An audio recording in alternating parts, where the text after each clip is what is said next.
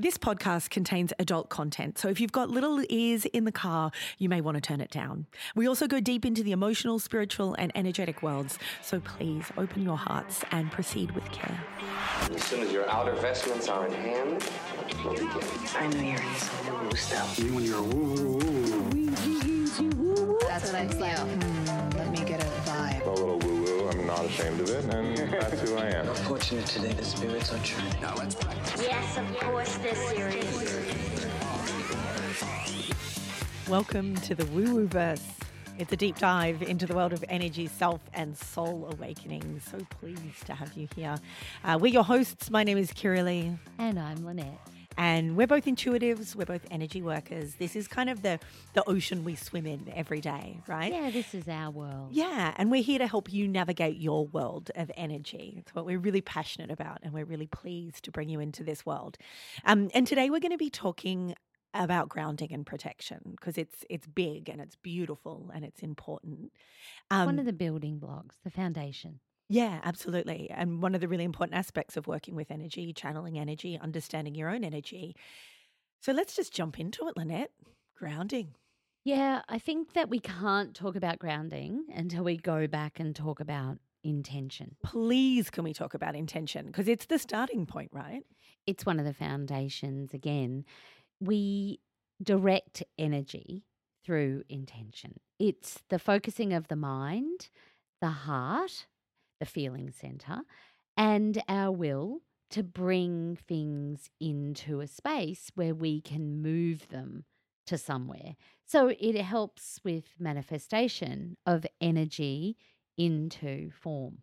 And we can't, it's the things we can control and the things we can't control as well, right? We can't ever control how our actions are perceived in the world. That's kind of out of our hands. But the intention we go into the actions with, absolutely, that's on us. Absolutely, we can control that. A hundred percent. And my teacher always taught me from the Huna philosophy, um, and that was that intention is the measure of your truth, meaning the mm. intention will be the thing that predicts the outcome. Yeah. So, And in it- the yoga- it's the key ingredient to anything you do. If you have positive intention, it positive outcome yeah. And even if it's not a positive outcome, because it coming through from the, what your ego perceives. Yeah, yeah, yeah. Well, coming through the the yoga lineage, which I come through, it's intention that determines karma as well. So it's not necessarily the action; it's the intention you went into the action with determines what your karmic load from that action will A hundred percent, because it continues the energy on. It's Mm. sort of the beginning trickle of the fountain. And you can't hide it, and you can't lie about it. You like you can try, but you know, like there's kind of also this saying as well that everything you do either takes you closer to your higher self or further away from your higher self, mm. and you know when you're doing it deep in your heart which one it is, right? You can't actually hide intention from yourself. You can't lie about it to yourself. It is the truth that stands eventually. Absolutely. And again, it's that concept of developing all of this with massive personal awareness. Behind Mm. all of this journey is becoming not more aware of everyone else and why they're doing everything and how they're doing it, but actually to turn that focus back on the self and say, where was my heart and my mind when I began that journey or stepped into that or began that conversation with that person? And how can I work with that or reset that intention or continue with it? Really, this has been a key principle around a lot of people's teachings of energy, hasn't it? Absolutely. And the intention is considered the cornerstone of teaching or beginning any kind of um, building of the energy system. So you have to become aware of where the energy is going and where it came from. So, for example, in the teachings of Don Juan, um, under the walking of the road of the spiritual warrior, he talks about the fact that warriors know that intent is about alignment and the eminence of your true awareness. He talks about the fact that intent is power and that we need to learn how to control and use that power. He talks about the fact that the average person's intent has been numbed by the ordinary, distracting, and over concerns of daily life. So you really have to pull back from the buzzy mind and go deeper than the first thought or the first reaction. It's Yeah. getting present as well, isn't it? And getting present with yourself. This is where I am. This is what I want. This is who I am. Oh, hold on.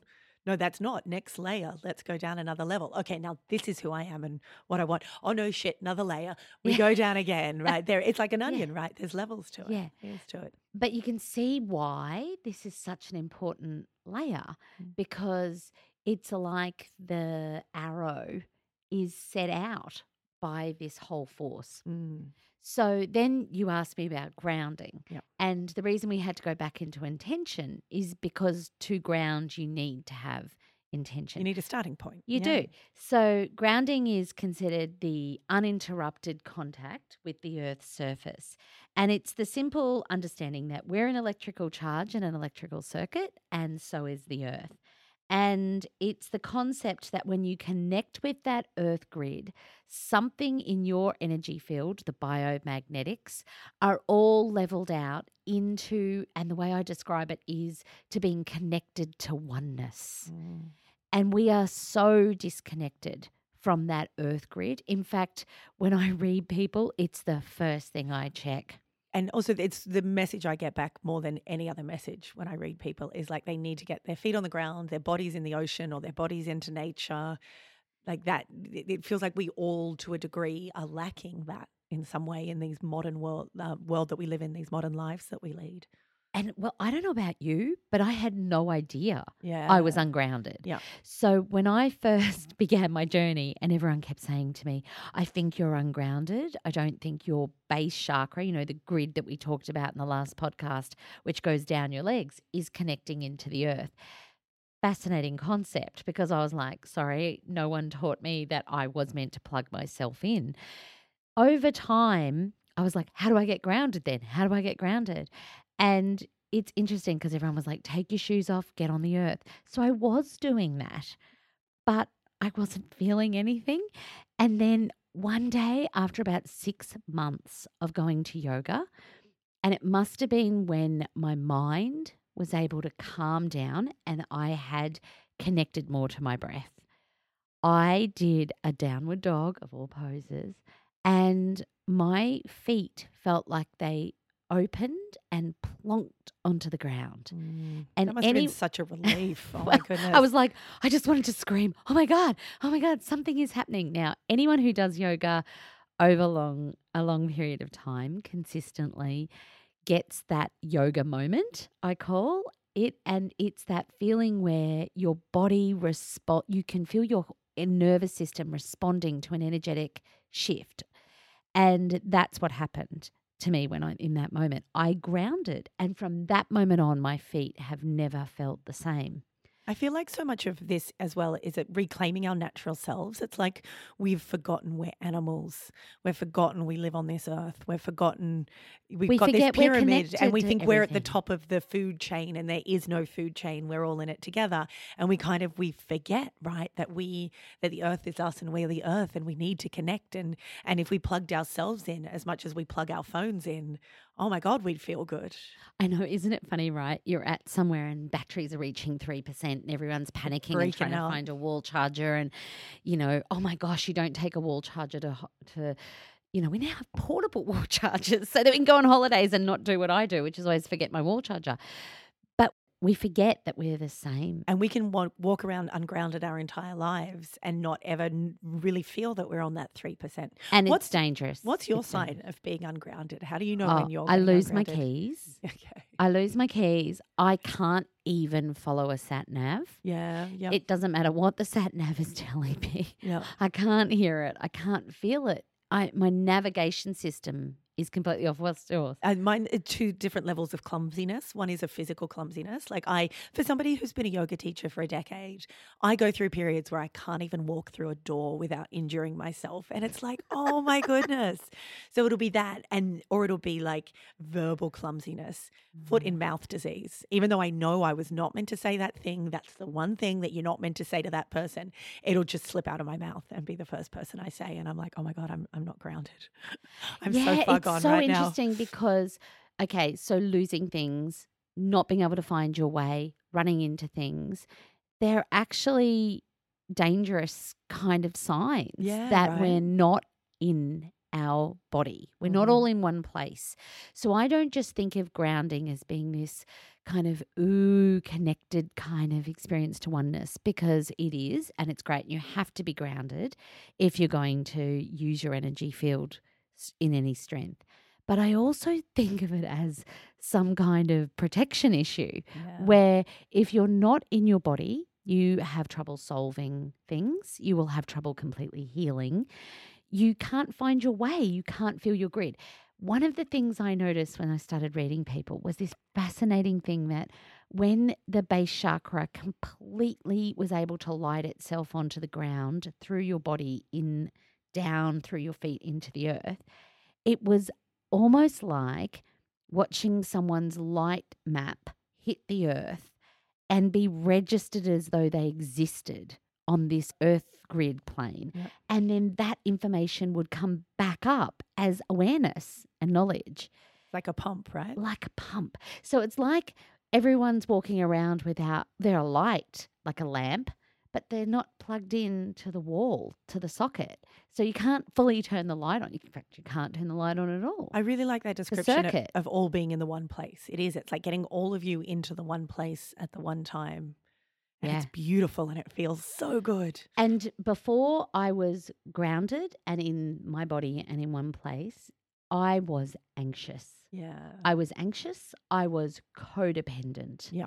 I would plug into other things, other people. I was vulnerable to wanting to feel connected. Because we do try, like we do seek it, right? And Uh, when we don't know how to give it to ourselves, we'll try and figure out how to take it from other people or places or situations or Yet, as soon as you are connected back into yourself and the earth, and then that circuit to the divine back to the earth through you, there's a fullness. it's so There relieving. is a fullness, and that craving and that insecurity calms if it is from that place, from not being in your body and not feeling a sense of divine self embodied on the earth plane, it calms. And that's the so when we were talking about our signs of what being ungrounded feels and looks like, Mm. when I am grounded, yeah, it's like something inside of me just unfurls. It's like a muscle that has been tight just relaxes. And all of a sudden, I'm just calm and I'm steady. And it doesn't matter what's going on around me, I can stay calm and, and I you can, can, stay sail your steady. ship. Suddenly, you can change reactions that you're having in your mind. You can go, What if I didn't think about that today? Yeah. What if I didn't worry about that until tomorrow? What if I waited 24 hours? I think of it as well sometimes as like the arrows come at you, but they just glance off you. It's like you've got your armor on. Mm. And so it doesn't used to like stick me straight through the heart and now it just bounces off. Yeah, there's a space. And also for me, there's a complete fullness.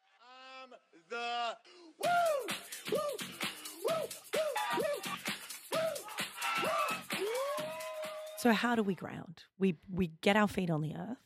We get you have nature. to take away the obstruction Yep. between you and the earth grid. So you can't wear rubber sole shoes.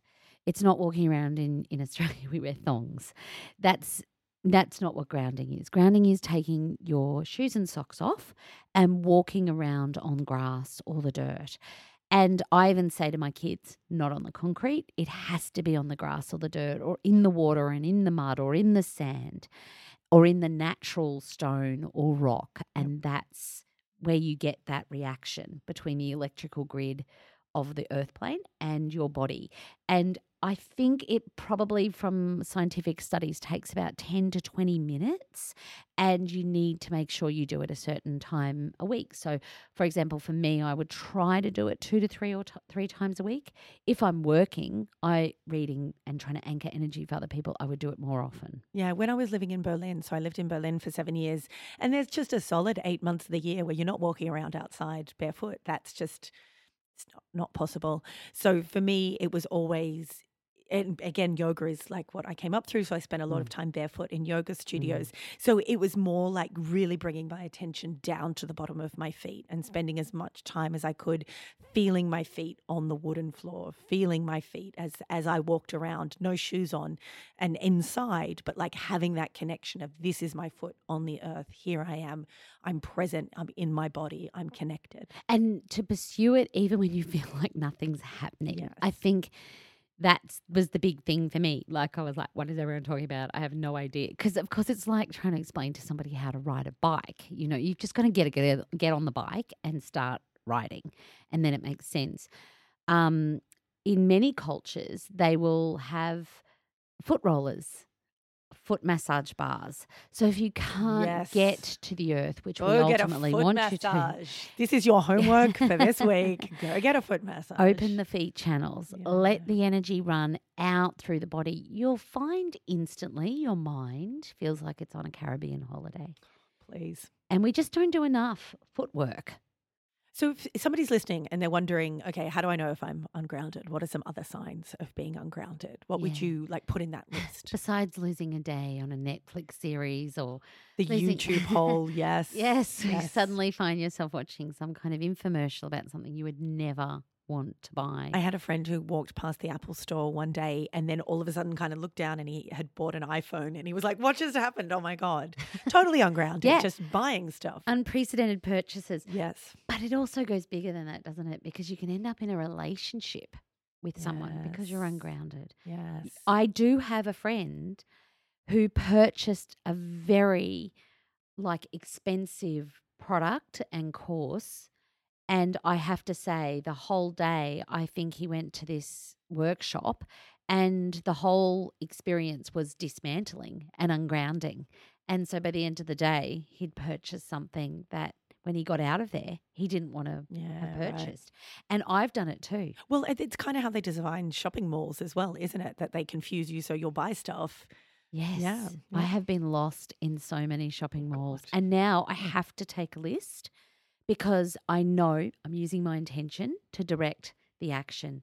Because absolutely, the whole of this physical world is designed to basically dismantle what we're talking about today. So, signs of ungroundedness, things I look for when I'm checking in about this with people. If someone's eyes are darting around a lot, it is a sign that their energy is not grounding or there is some erratic frequency and there's like trouble on. focusing as Yeah. well, right? Yep. Um, fatigue, Mm. not at certain times of the day, but just constant dizziness and fatigue. It is one of my big red flags around this. I'll be reading someone, we'll start really engaged. 10 minutes in, I want to fly away. It is like an anesthetic comes over me. And I'll stop and say, I'm sorry, could you take your shoes off? Could we take some breaths? Could you send your energy down into the earth? Can we pull it in through the head, bring it down to your belly, feel it running out into earth? We'll take some breaths. And then all of a sudden, we're both back in the game. Yep. So I've had that- I've find you're experienced that. out, Yeah, yeah, yeah. In my own life, when I'm not grounding, I vague out and I'm like, why do I need why do I need to nap for five hours? Oh, I just haven't grounded. Yeah, and I think we think, oh, it must be me. But if you find that your energy levels were fine, and then all of a sudden you step into somebody's field, Mm. and like I said, around that 10 to 20 minute mark, you can't hold that focus, something's going on Yep. for sure. The other thing it can be is things like just confusion where you loop and nothing gets to a resolve or a completion or an end point. So you might be trying to finish an article or some kind of piece of work. I know for me, it's like a recipe. I'll start really well and go, oh, I put the, the flour in before the egg. How did I get that wrong?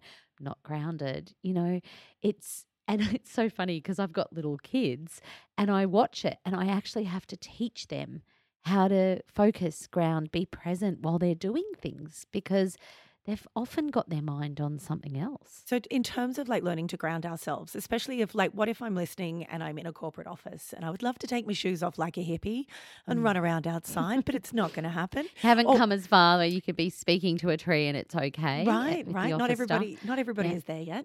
Or what if I'm living in a really cold country and there's a foot of snow on the ground and I can't go and put my feet out on it? Um, how do I call myself back in? How do I get present? How do I get grounded in a hurry? Great question.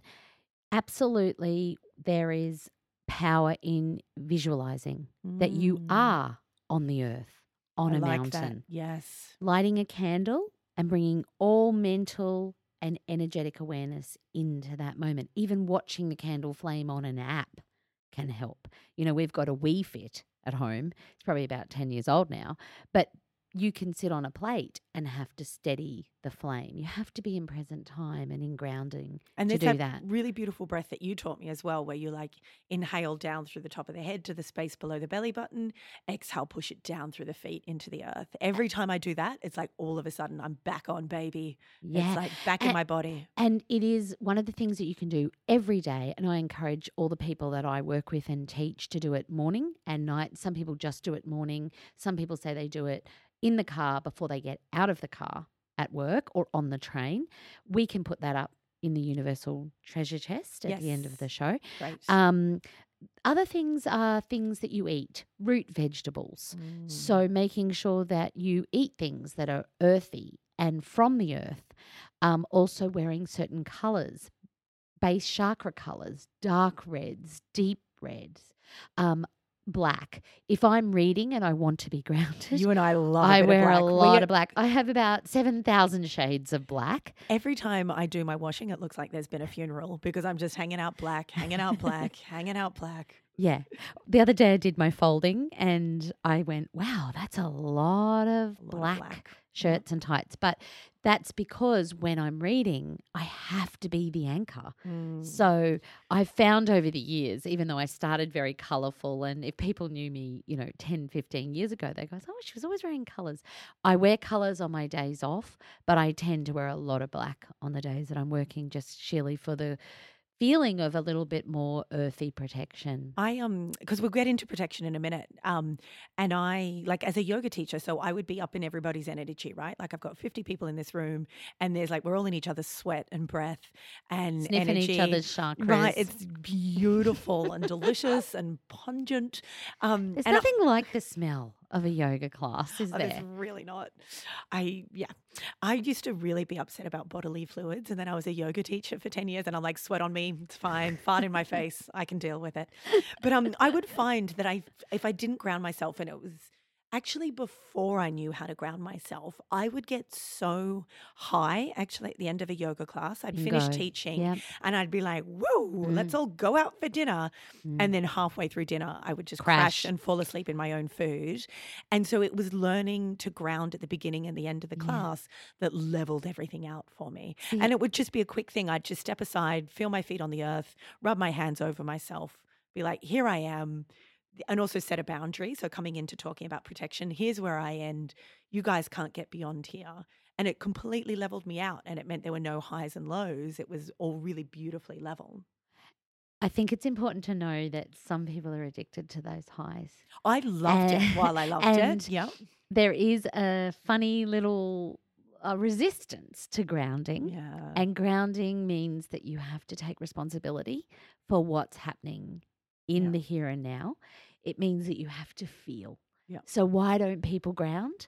Because they don't want to feel. And usually, somewhere back in their childhood, the feelings were so intense that we decided that fragmenting and scattering and sending ourselves out a little bit up instead of down was better. yeah. Interestingly, when I first started reading, and I was a young reader, the big thing was to become enlightened and to move up the chakras and send the energy out into the divine field and to leave your body. Have you had a Mm. transcendental experience? Was the big catch cry. And over the years I was reading, I was like, everybody just needs to come back down to their body.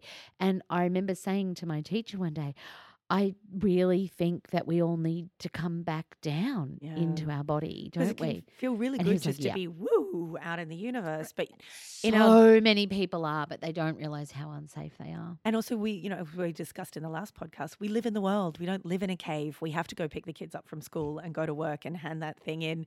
You got to be grounded to get through this life. My kids can tell when I'm not grounded, Yeah. and they act out worse when my energy field is not centered, present in the space with them. They can smell it. So let's talk support and protection because it's really important, right? Mm, how we stay energy safe. Um, Especially as we step into these worlds, these new worlds, these new superpowers that we can learn to create within ourselves in our energy flow. How do we stay safe? Well, do you remember when you first became energy aware, what it was like? It's like everything starts to buzz. Everything becomes more alive and you're really, really open. I was very young, as I said, when I started to go, oh, this is a, a thing. And I remember going down to Byron Bay, walking down the street, and it was like I'd always had sound and feelings that were bigger than I think most people's volume. But this was, it had just taken another leap. And I walked down the street, and this man grabbed my hand. He walked straight into me, grabbed my hand, and sat me down and started staring into my eyes and reading me. Now, that night, I had what I can only describe as like a psychic episode where I was crying and I couldn't work out what had happened. And he had walked straight in connected straight into a deeper part of me, an energy part of me, and was almost trying to drag me into something like and was talking about coming to this group and being part of and I was there 10 minutes.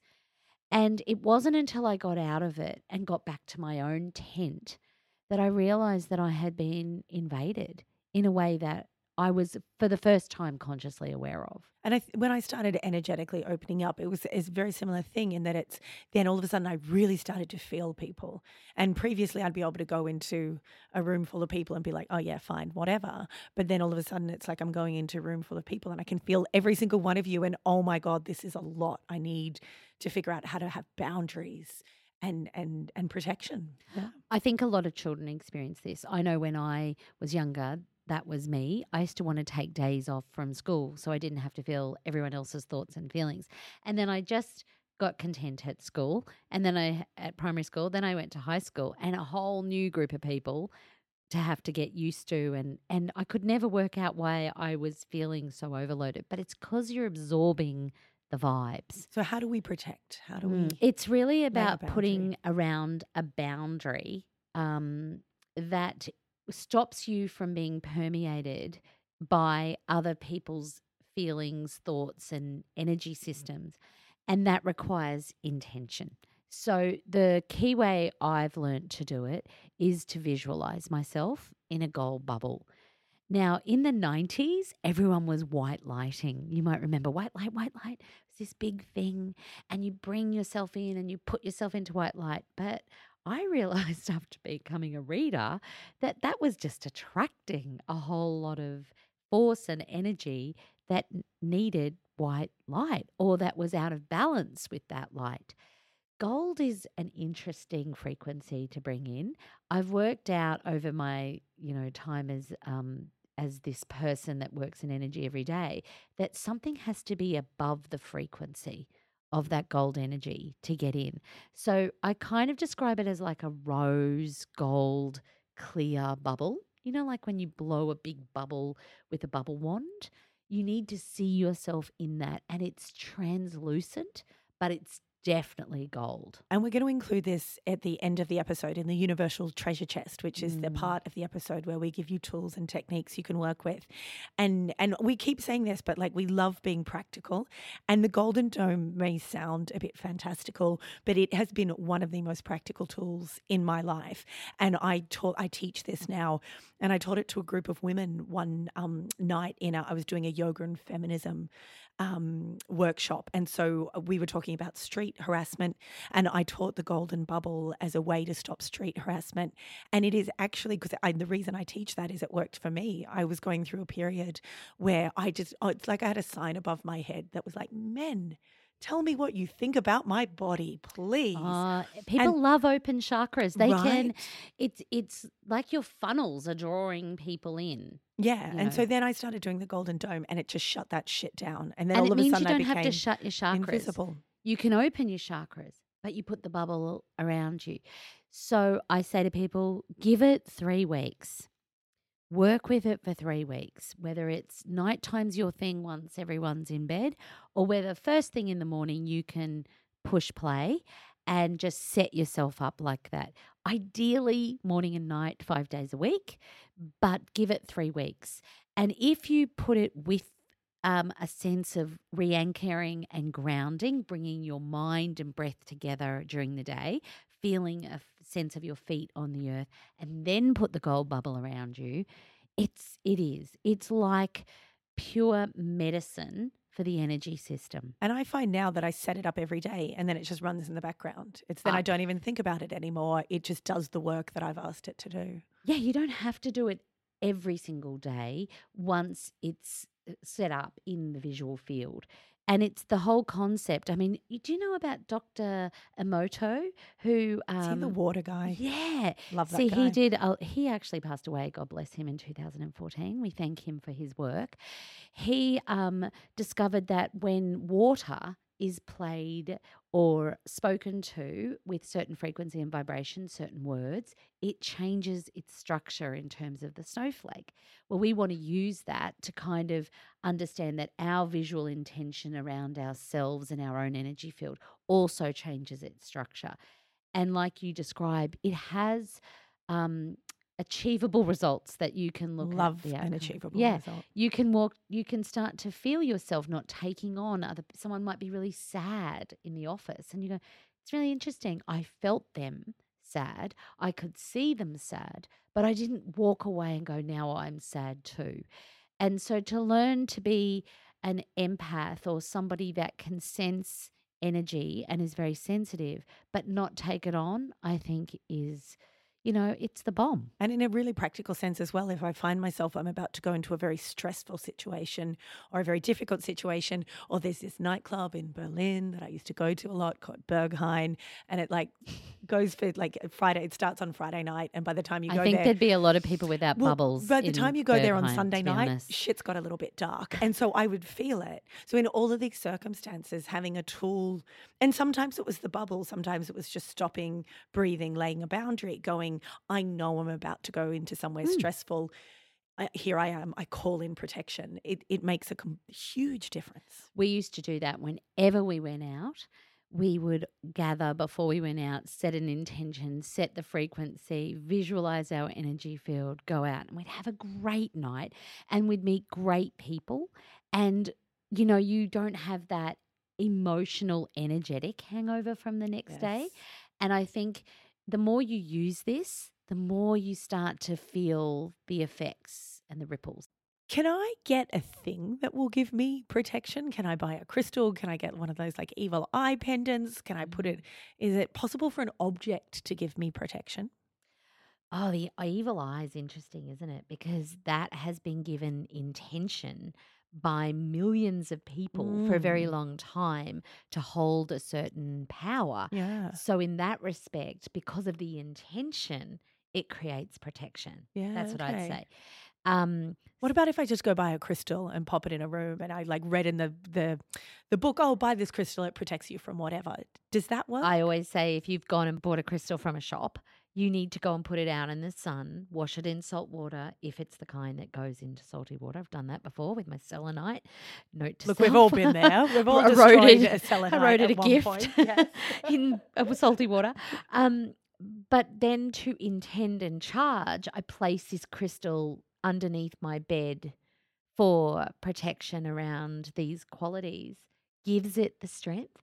See, Comes back to It- intention again. Doesn't energy It? goes where attention flows, Mm. Kirileigh. So the more we put into something or we create a room in a certain intention or objects are moved with a set of directions, they then start emanating that frequency. And that's why I always think visualization and imagination of a certain color, which gold for me is my highest protective force frequency, is the best thing but nothing beats invocation and prayer. So if you say out loud, over this child, I now ask that there be a frequency of love, light, and golden protection in the name of all that is good, you are naming that energy and that space and that child in light. Let's talk about that. So we talk. We're discussing the the um, golden dome meditation for ourselves and how we can set our, our golden boundaries around ourselves. Can we do it for our kids as well? Can we do it for someone else, or is it only personal? I have never had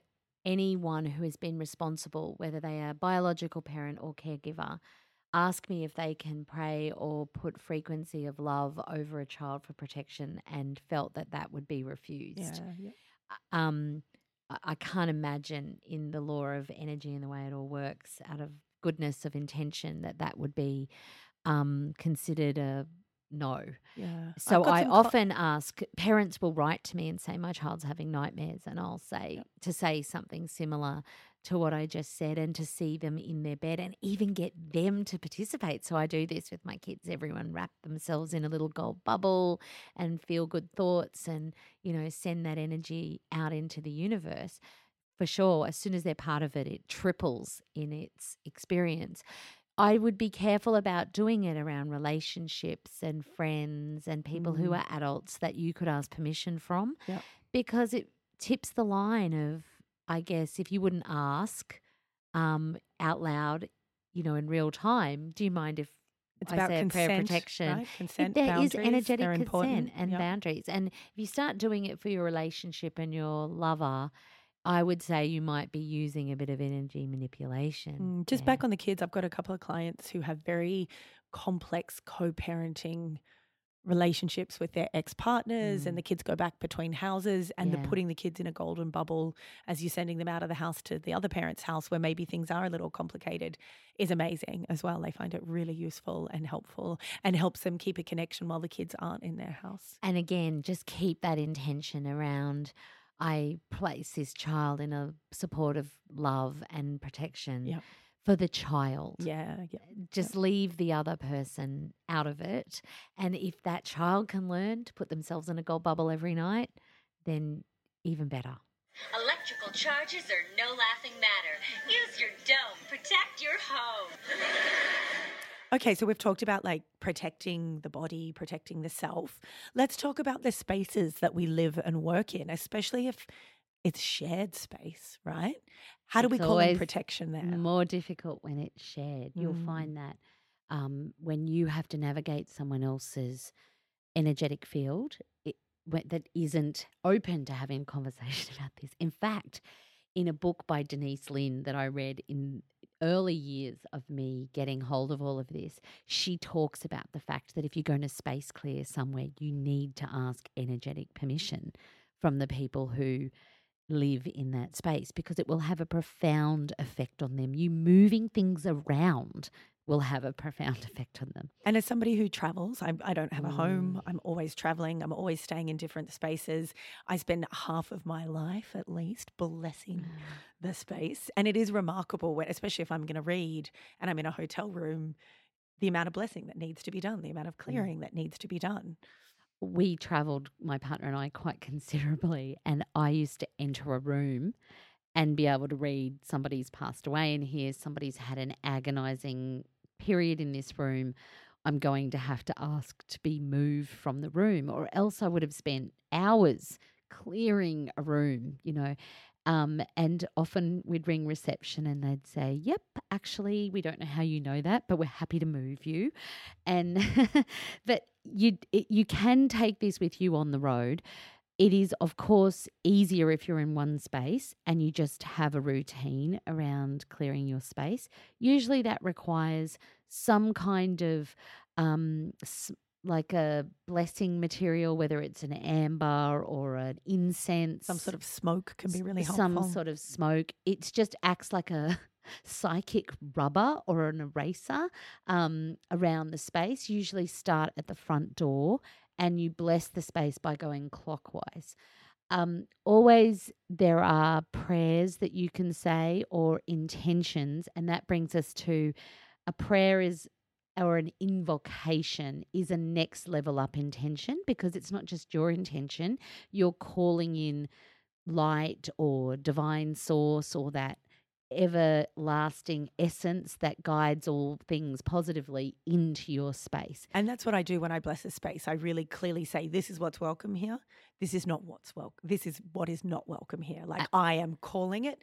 This is what is happening here. This is my intention. I am setting it. I'm making it manifest. It is loud and clear. Yeah, using that intention to create a boundary. Yes. So what so how I would begin is I would stand in the middle of the room and I would call that gold energy into the middle of the space and then I would ask that the divine frequency of love and light come with me to bless the space. And then I would start at the door with my smoke and my incense, and I would walk around from the front door all the way around into every space of that. You know, area with my smoke, and I would get around back to the front door. Yeah. And then I would just stand with nine breaths and seal the entire space in my mind in gold. Yeah, I visualize as well as physically do. Mm. And sometimes I do it with bells as well. I travel with bells and often I'll do it with smoke and then I'll go around with bells and I'll clear old energy out with bells.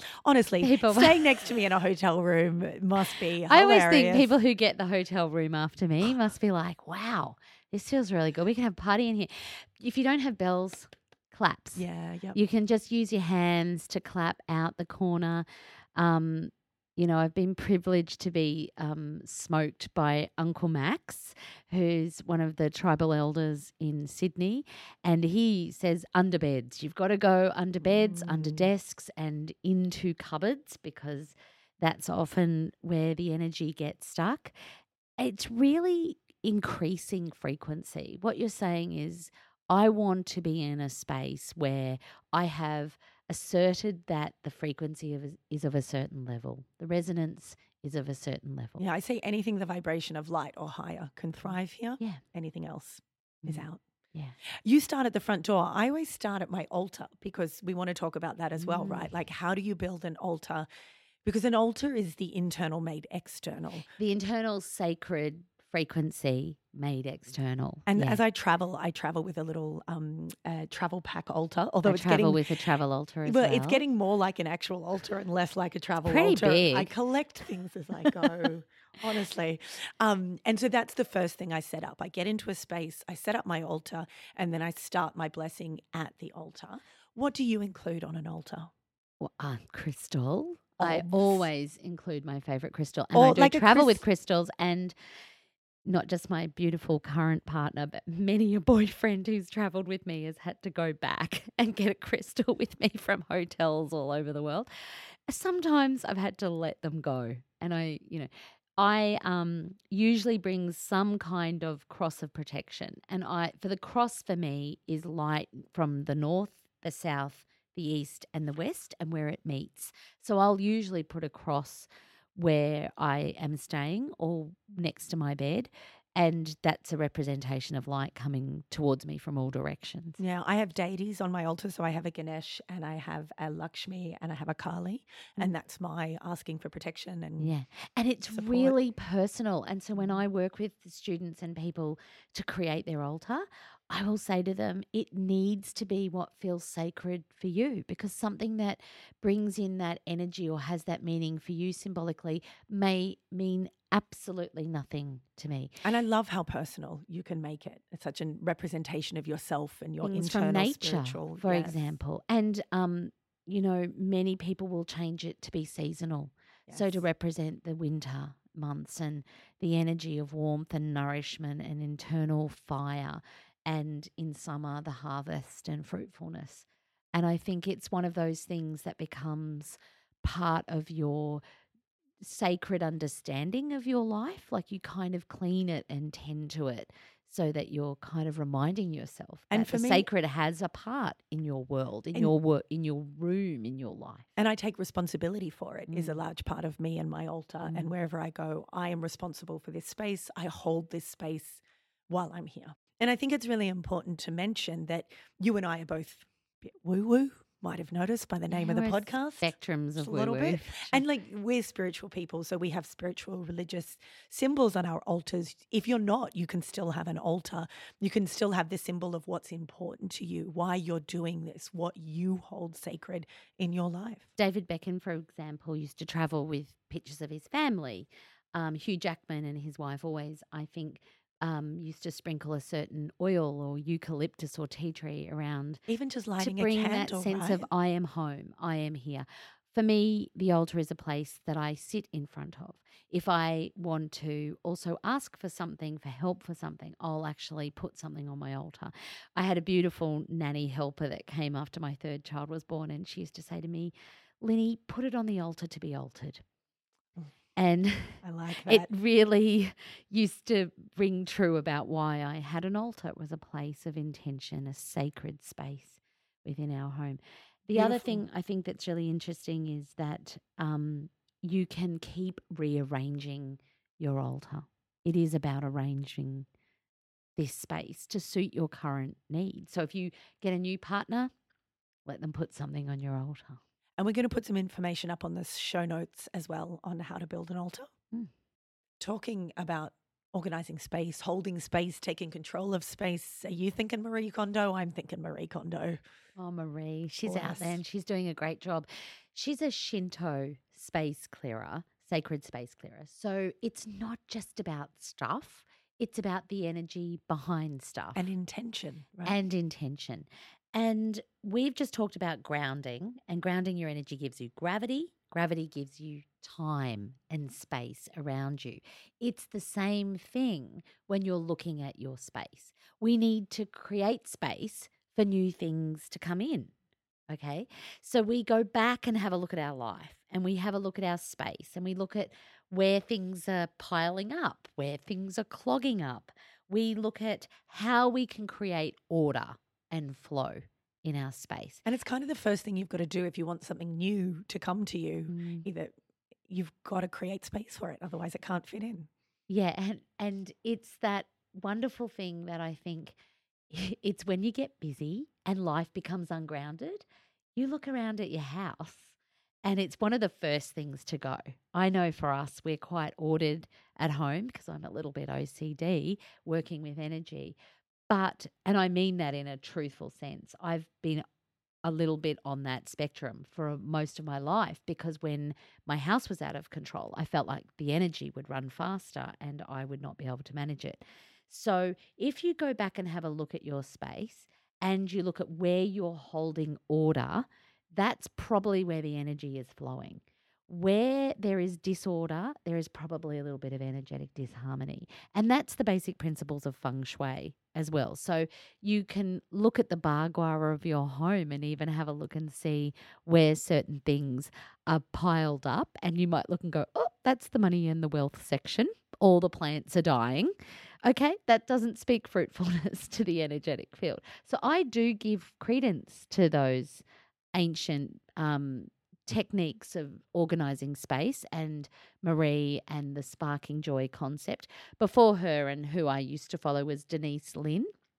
And she talks all about the same thing. In fact, she used to have people who were very emotionally troubled connect with her. And she would say to them, Can you do me a favor? And can you please tackle the three areas in your home, whether it's underneath the bed or a drawer or something that is really bothering bothering you physically, and then let's talk about that issue that And I you think come to see me about. Had that experience And as well. where it's like- transformation happens. it's this big scary world out there but it's amazing how much you can put the entire universe in order just by cleaning your bedroom right like it does Sounds work, crazy, doesn't it? But it works. works. This shit really works. And it did blow my mind that it could actually change the flow of your life and your field by tending to those things. think global act local Now, you had an interesting experience though when you did Marie Kondo your life because people couldn't take your stuff because so many people had Marie Kondoed. Well it's like that thing like i feel like over christmas new year Let's not blame Marie, by the Yeah, way. no- She's no, doing no. a great job So- trying to help order and give this energy to people in their life. Absolutely, and full respect. But I feel like there's two parts to the equation. So there's the part where people, and this is something I noticed, I, I travel constantly. And so I was in Sydney over Christmas, New Year, and everybody had watched the Marie Kondo on Netflix.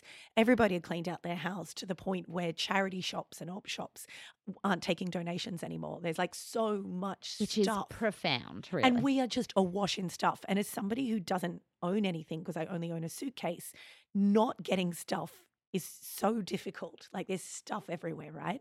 And so I feel like there's Marie Kondoing your apartment is amazing, but there's another side to it. You've got to Marie Kondo your consumption as well. So it's not just ordering your house and having to clean it out every year.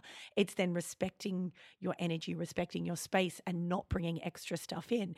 And if we're talking physically, we're talking buying less, having mm. less, needing less. And if we're talking energetically, clearing out your emotions and not bringing in drama.